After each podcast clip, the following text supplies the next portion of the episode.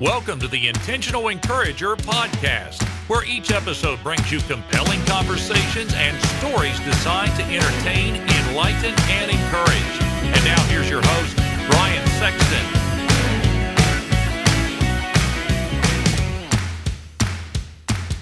And welcome into the Intentional Encourager podcast. I'm your host, Brian Sexton. Thank you for joining us again today. And again, I have a personal treat to, to share with you today. I have my dear friend, Dr. James B. Cox. I call him Jay. And so I'm going to refer to him through this conversation as Jay. But Dr. Cox has been a dear friend of mine the last several years. And full disclosure, he was the guy that pushed me into doing more public address announcing. And so we'll get into that. We'll get into his story about taking several trips to Africa and things like that. But uh, in between him seeing patients today, he's hopped on to join me on the Intentional Encourager podcast. Jay, how you doing today, brother? Doing very good, Brian. Thanks for having me. Man, it's my pleasure. Jay, I got to start here. I haven't seen you in several months. We're recording this at the at the back half of the pandemic here, and so it's been several months since I've seen you. How has things been for you in practice? Because you you've actually tried to continue to practice and see patients, and there's a lot of discussion and things like that. How has things been different for you seeing patients and treating folks during the midst of this pandemic? Well, uh, initially, all of our elective um, practice was sort of just brought to a halt. Um, I, have remained on call uh, at our emergency room here in, uh, in Teays Valley throughout the entire ordeal. Um, so emergency cases need to be taken care of, and so we uh, we continued all along uh, taking care of the fractures and the dislocations and and so forth. Uh, but for about six weeks or so there, um, it was it was pretty slow because my practice is probably 20% emergency based and about 80% elective based. I do, as you know, hip and knee replacement surgery, sports medicine, arthroscopy, and, and, and all that was put on the back burner for a little while. Uh, but we continued to do the uh, emergency stuff, which, you know, kept, kept me, you know, in the, in the hospital pretty much every single day through all that. Um, my days were shorter. Um, things have picked up uh, quite a bit over the last couple of months now, and we're back to essentially full time in our elective practice, seeing patients in the office.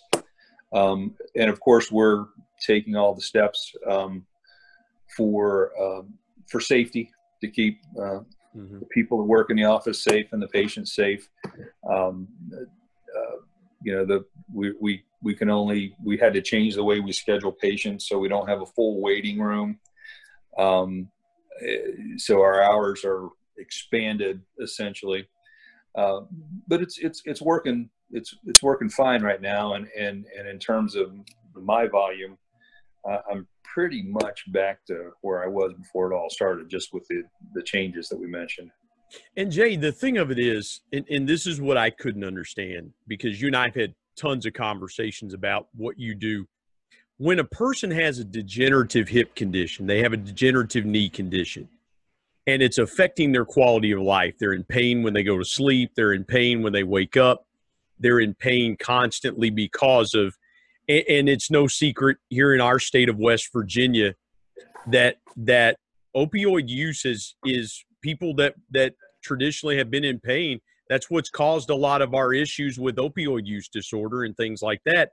Is just a chronic constant fight with pain for those people that that it was quote unquote elective how did you go about managing those things with those folks? Because again um you know when you need a hip replacement that's that's a major deal. That's an ordeal for a lot of folks and it's not something they consider elective but a lot of folks in administration were considering it elective at that point.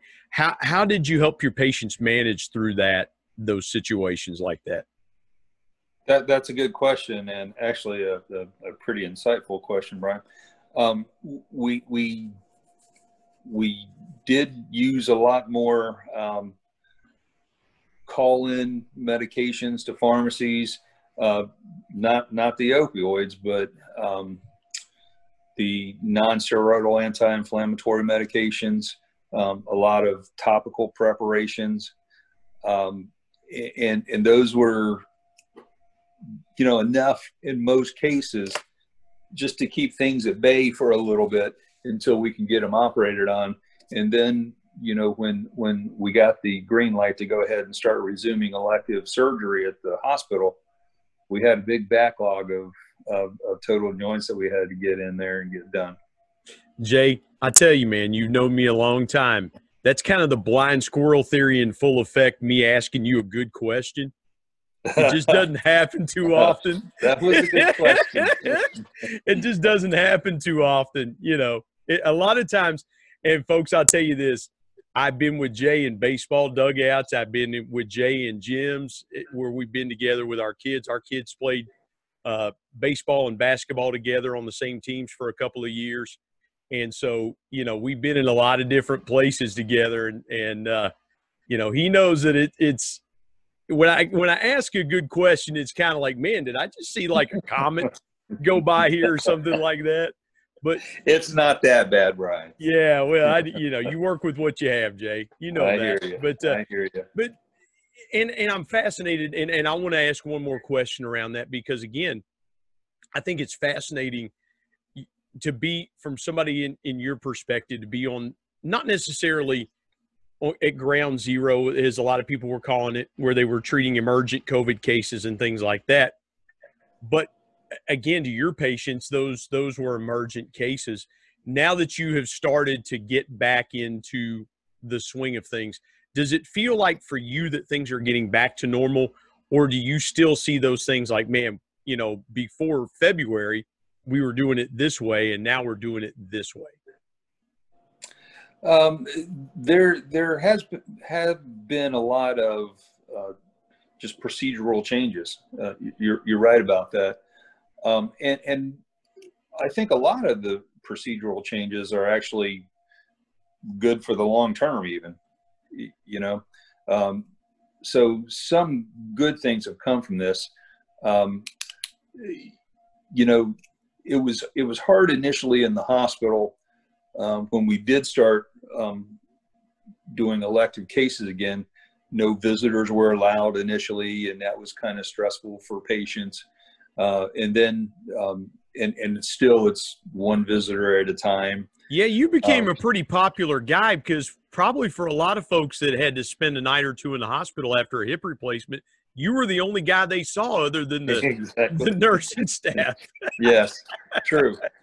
Um, so, and and you know, the mask wear is mandatory, and um, the some, like I said, some of the precautions are just very reasonable um, procedures that I think uh, will probably stick around even after we get past the height of this pandemic. Yeah. Yeah. Jay, I know your story because of the many conversations you and I have had, but I wanted to share your story with this audience and and and just it, has been an amazing journey for you. You did not grow up in West Virginia. You grew up out in California. Take me as far back as you want to take me in the time that we have today and, and tell folks your story of of you know just some of the things that you've done in your life and and some of the things that you know how you got from point A to point B. Well, um, I, both of my grandfathers were coal miners in West Virginia their entire lives. My mom and dad are both from southern West Virginia, Logan, West Virginia. I was actually born in Logan, West Virginia, but we moved away when I was a baby and uh, really never came back um, in, until our. Can you blame years. them? Can you blame your folks for not coming back? That's another story, but no. Yeah, I know it. I know it, man. um, but my dad was a Free Will Baptist preacher, and um, his he, he felt like his calling was to um, go to small struggling churches and get them built up and and move on. And and so we moved a lot. We we lived in Ohio, several different towns in Ohio, during my elementary school years. Uh, during the high school years, we were in California. My dad was the dean of the Free Will Baptist Bible College in California, um, in pastoring churches. He built a new church while he was out there.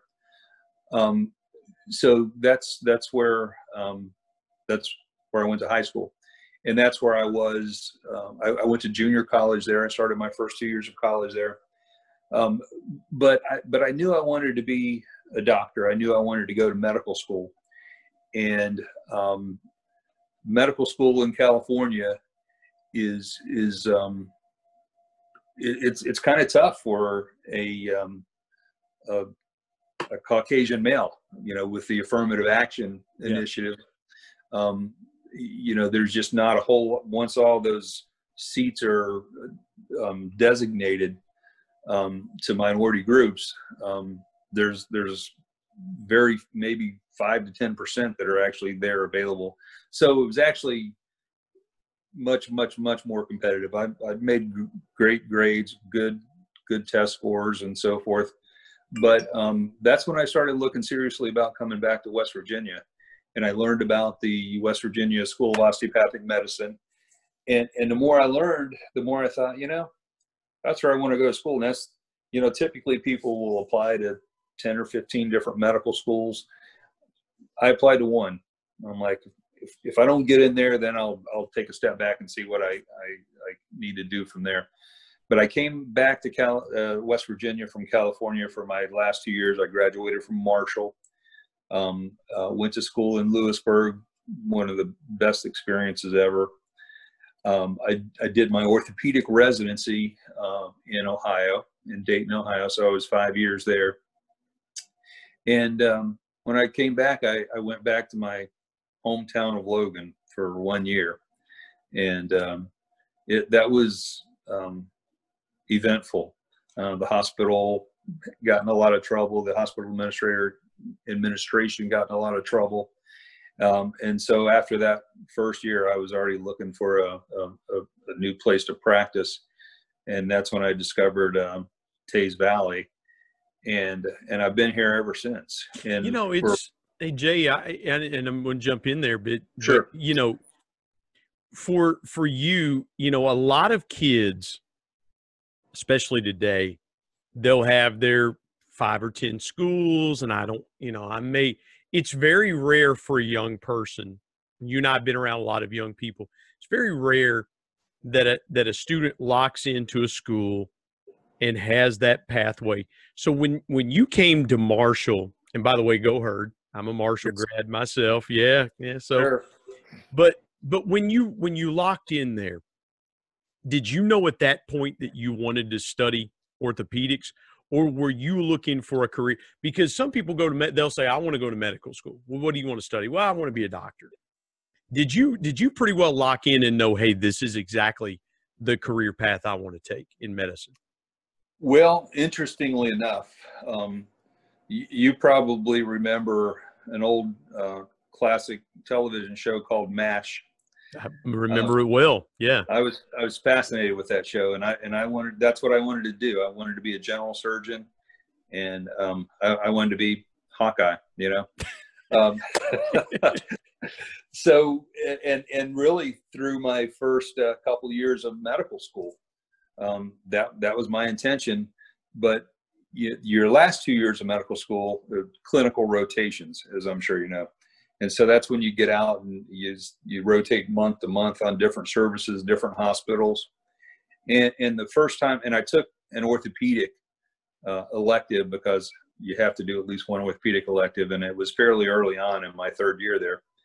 And, and once I saw those surgeons and the, and the and the power tools and the plates and the screws and that immediate gratification of taking a horribly broken bone to you know perfectly normal alignment with stability i, I was hooked. Uh, i was totally drawn in. So from from that point forward and i was a little you know orthopedics is very very competitive to get into um, residency. So i was kind of late in the game you know getting my ducks lined up for for acceptance into an orthopedic residency. But god blessed and, um, and and I ran into the right people at the right time, and and I got into the best orthopedic residency program the osteopathic world has to offer there in Dayton, and um, training second to none. And with my with my training there, uh, it's five years, so there's a lot of elective months where you can go wherever. And and I've gotten to go all over the country, um, training with some of the best orthopedic surgeons in their specialties, um, all all over the country. And and that's um, I, I'm very very grateful for my training. You mentioned MASH, and I'll say this my career path and my life path was following more of Jamie Farr's character than it, than it would have been Hawkeye.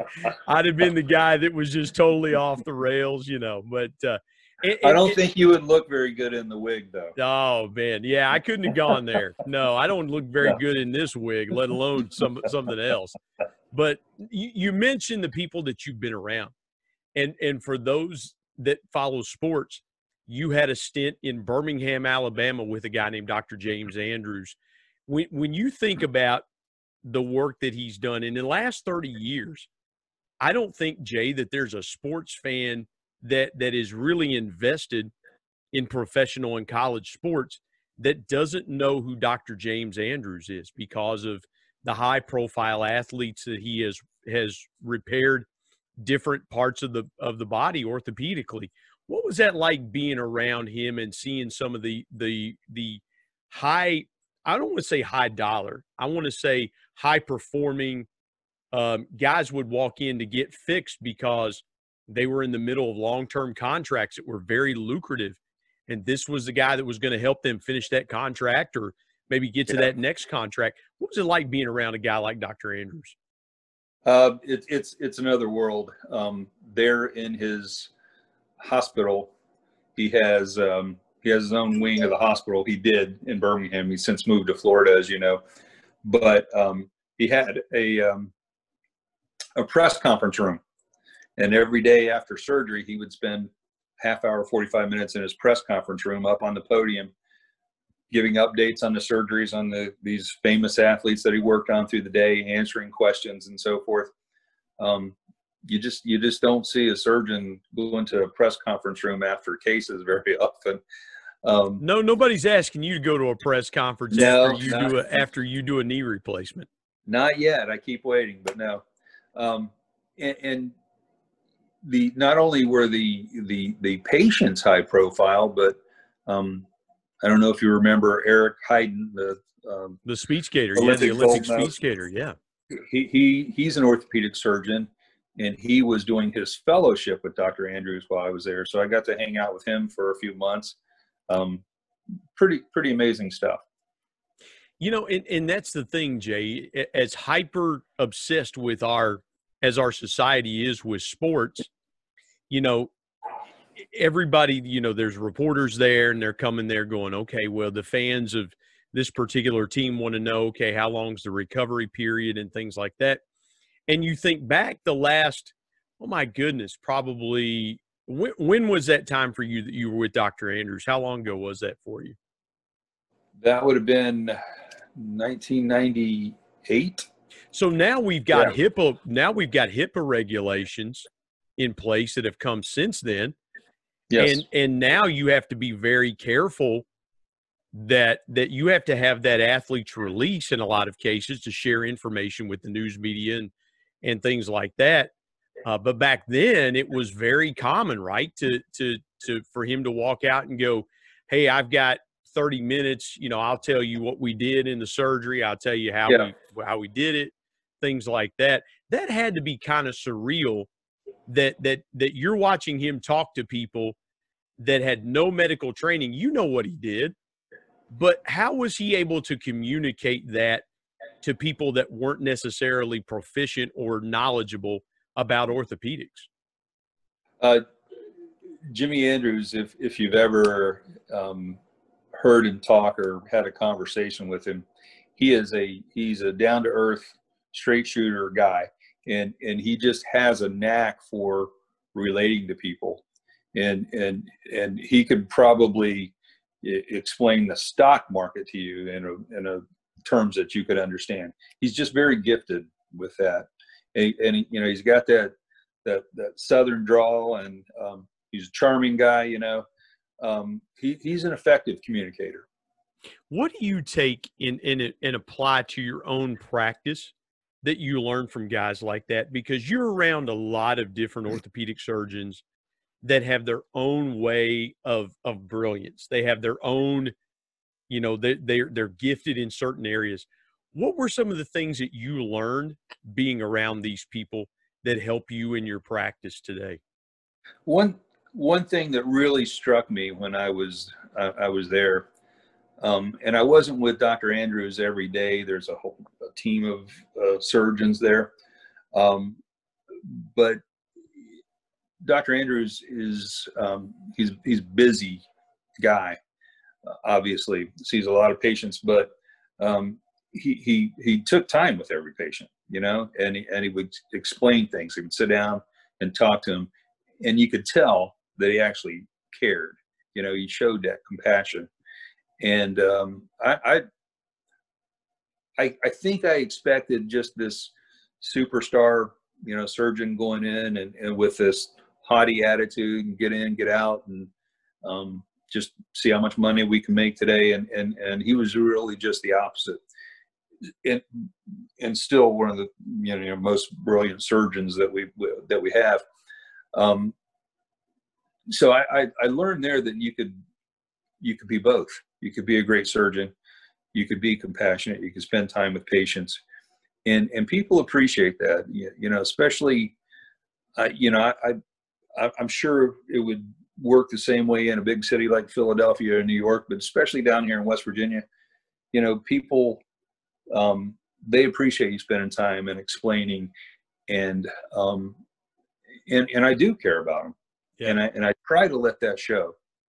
Yeah, you you do. There's no question about that. I've got to ask you. You have become involved in the last several years, and a couple years ago, you took your youngest son Caleb to Africa, and yes. you've been involved in a project called 1040i, and it's a, a fantastic uh, project. Go to go to 1040i.org to learn more about that. How did you get involved with those folks, and what's the what's the one story that that that you can share from a trip over there that will will you'll never forget that it, that impacted you in, in a profound way? Well, I, I got involved again through um, our church. My my dad, as a as a as a pastor, he he's heavily involved in the Free Will Baptist organization nationally and at the state level. Um, and um, there's there's a a minister, a missionary named Mike Cousineau, who's based out of California, but um, he has been a missionary to Ivory Coast. Uh, his, his kids were raised in, in Ivory Coast. He was there for, I think, almost uh, about 25 years.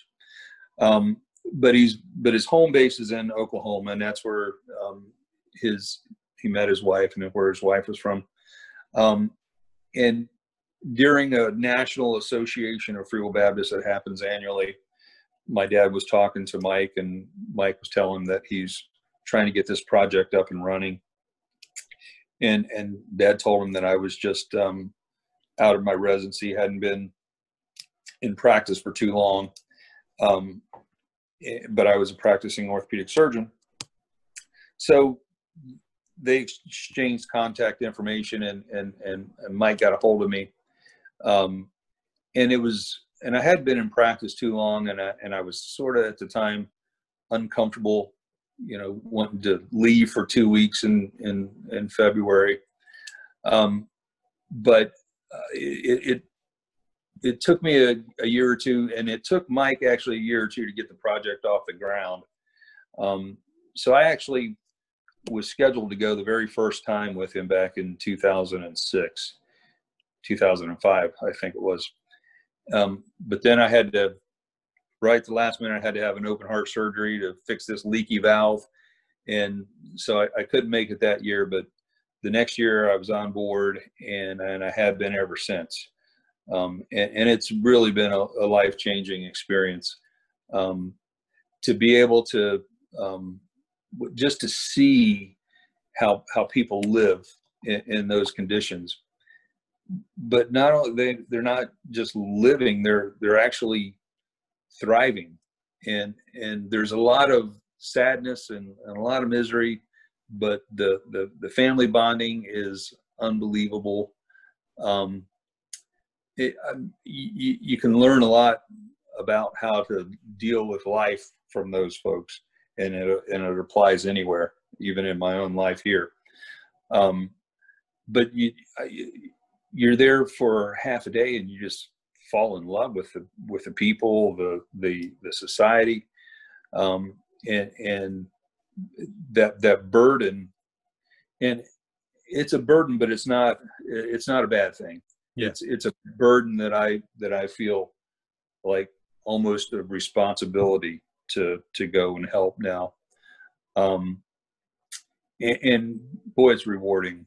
Um, I, I I hadn't done club foot surgery since I was in my residency training because we just don't do club foot surgery here in the United States really that much.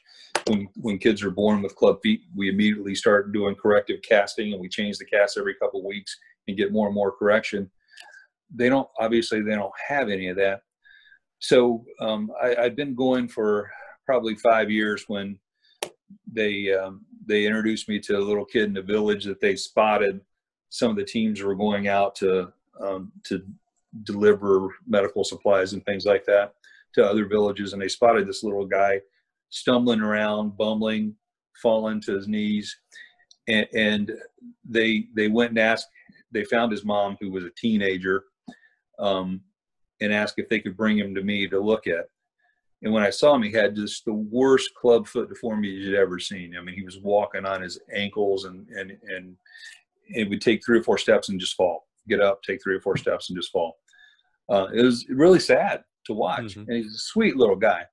And he had this long name that none of us could pronounce, so we all just started calling him Junior. Um, and, and you know, I saw him that year, and and I'm thinking, I, I need to I need to help this kid, but I, I wasn't ready to do his clubfoot surgery just then. So I I, I, I made them promise to get back next year when we come in February, and and they did. And while I was during that time, I, I was hitting the books, going back and reviewing clubfoot surgery.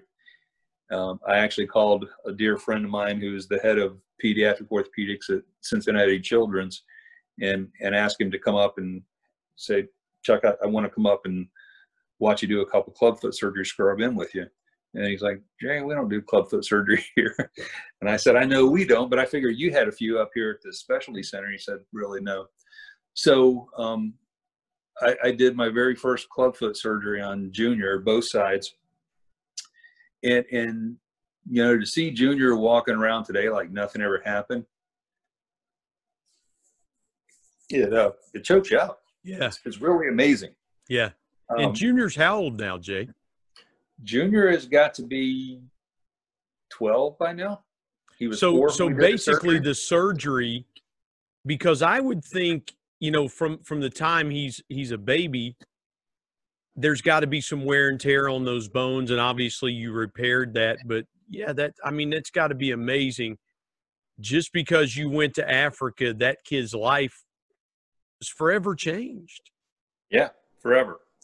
And, and since then, I've done 47 clubfoot surgeries. so I've probably done I've probably done more clubfoot surgery than um, most orthopedic surgeons anywhere. You know. Jay, I've got to ask you one more question, and and and uh, I man, I so appreciate your time because you got to see patients. That you got to go do your real job. You know, it's yeah. But uh, what's your biggest piece of intentional encouragement for folks? Because again, you you've led an amazing life and still helping people to this day and and and man our friendship is a gift. I appreciate it so much. What's your biggest piece of intentional encouragement for folks?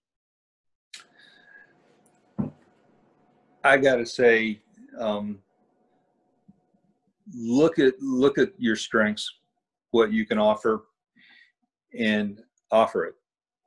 Get out and, and help whatever whatever your forte is and it may be your work but if you can find a way to apply that elsewhere and, and just to be of help, there's nothing to me. There's nothing more encouraging than that. There's nothing that um, is more gratifying than that. Just to just to be a help. Um, and and everybody's got strengths, you know. Um, and, and you know, for me, it's you know, pray about it, um, listen to what God's telling you, and just do it.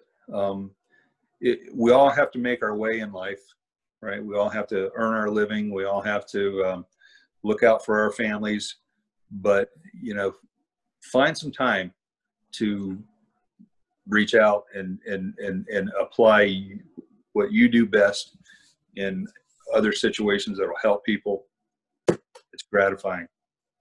Man well well said. Let folks know how they can connect with you man because i'm sure once they hear this podcast they're going to want to reach out and connect with you and uh, i would highly recommend you do so. Jay's an incredible guy and a, and a great friend. So um, I, I my uh, my email is j-a-b-e-n-c-o-x at gmail.com um, I, my office is um, here in Teays Valley on the main road. I'm with CAMC. You can find me through there if you if you need um, orthopedic services. But yeah, um, reach out anytime uh, through my through my uh, email account. I'd, I'd, be glad to uh, to hear uh, hear from other folks out there. And we've got listeners all over the world, man. Australia and and and different parts of the world, Canada. That's so awesome. you know, I mean, yeah, that's great. All, all out of West Virginia, man. And and and Yeah. for Jay and I, in in just a month or so, we'll be getting back together. He's the team doctor of of the Christian school that my son graduated from. His son's a senior there this year, Calvary Baptist Academy, as well as Teays Valley Christian School does the team doctoring there. So I'm I'm going to get ready to see this guy a lot again for the next four months, and, and it's always a joy. Sure. Jay, thank you so much for joining me today on the Intentional Encourager podcast, man. I appreciate you. Brian, thank you. I appreciate your friendship and the work you're doing. Amazing. Keep it up. Thank you. My thanks as always to producer Bryce Sexton and technical advisor Matt Means. And the ultimate thanks goes to the Lord Jesus Christ, who provides intentional encouragement every day through His Word. And until next time, remember everyone, everywhere, at any time, and any place can be an intentional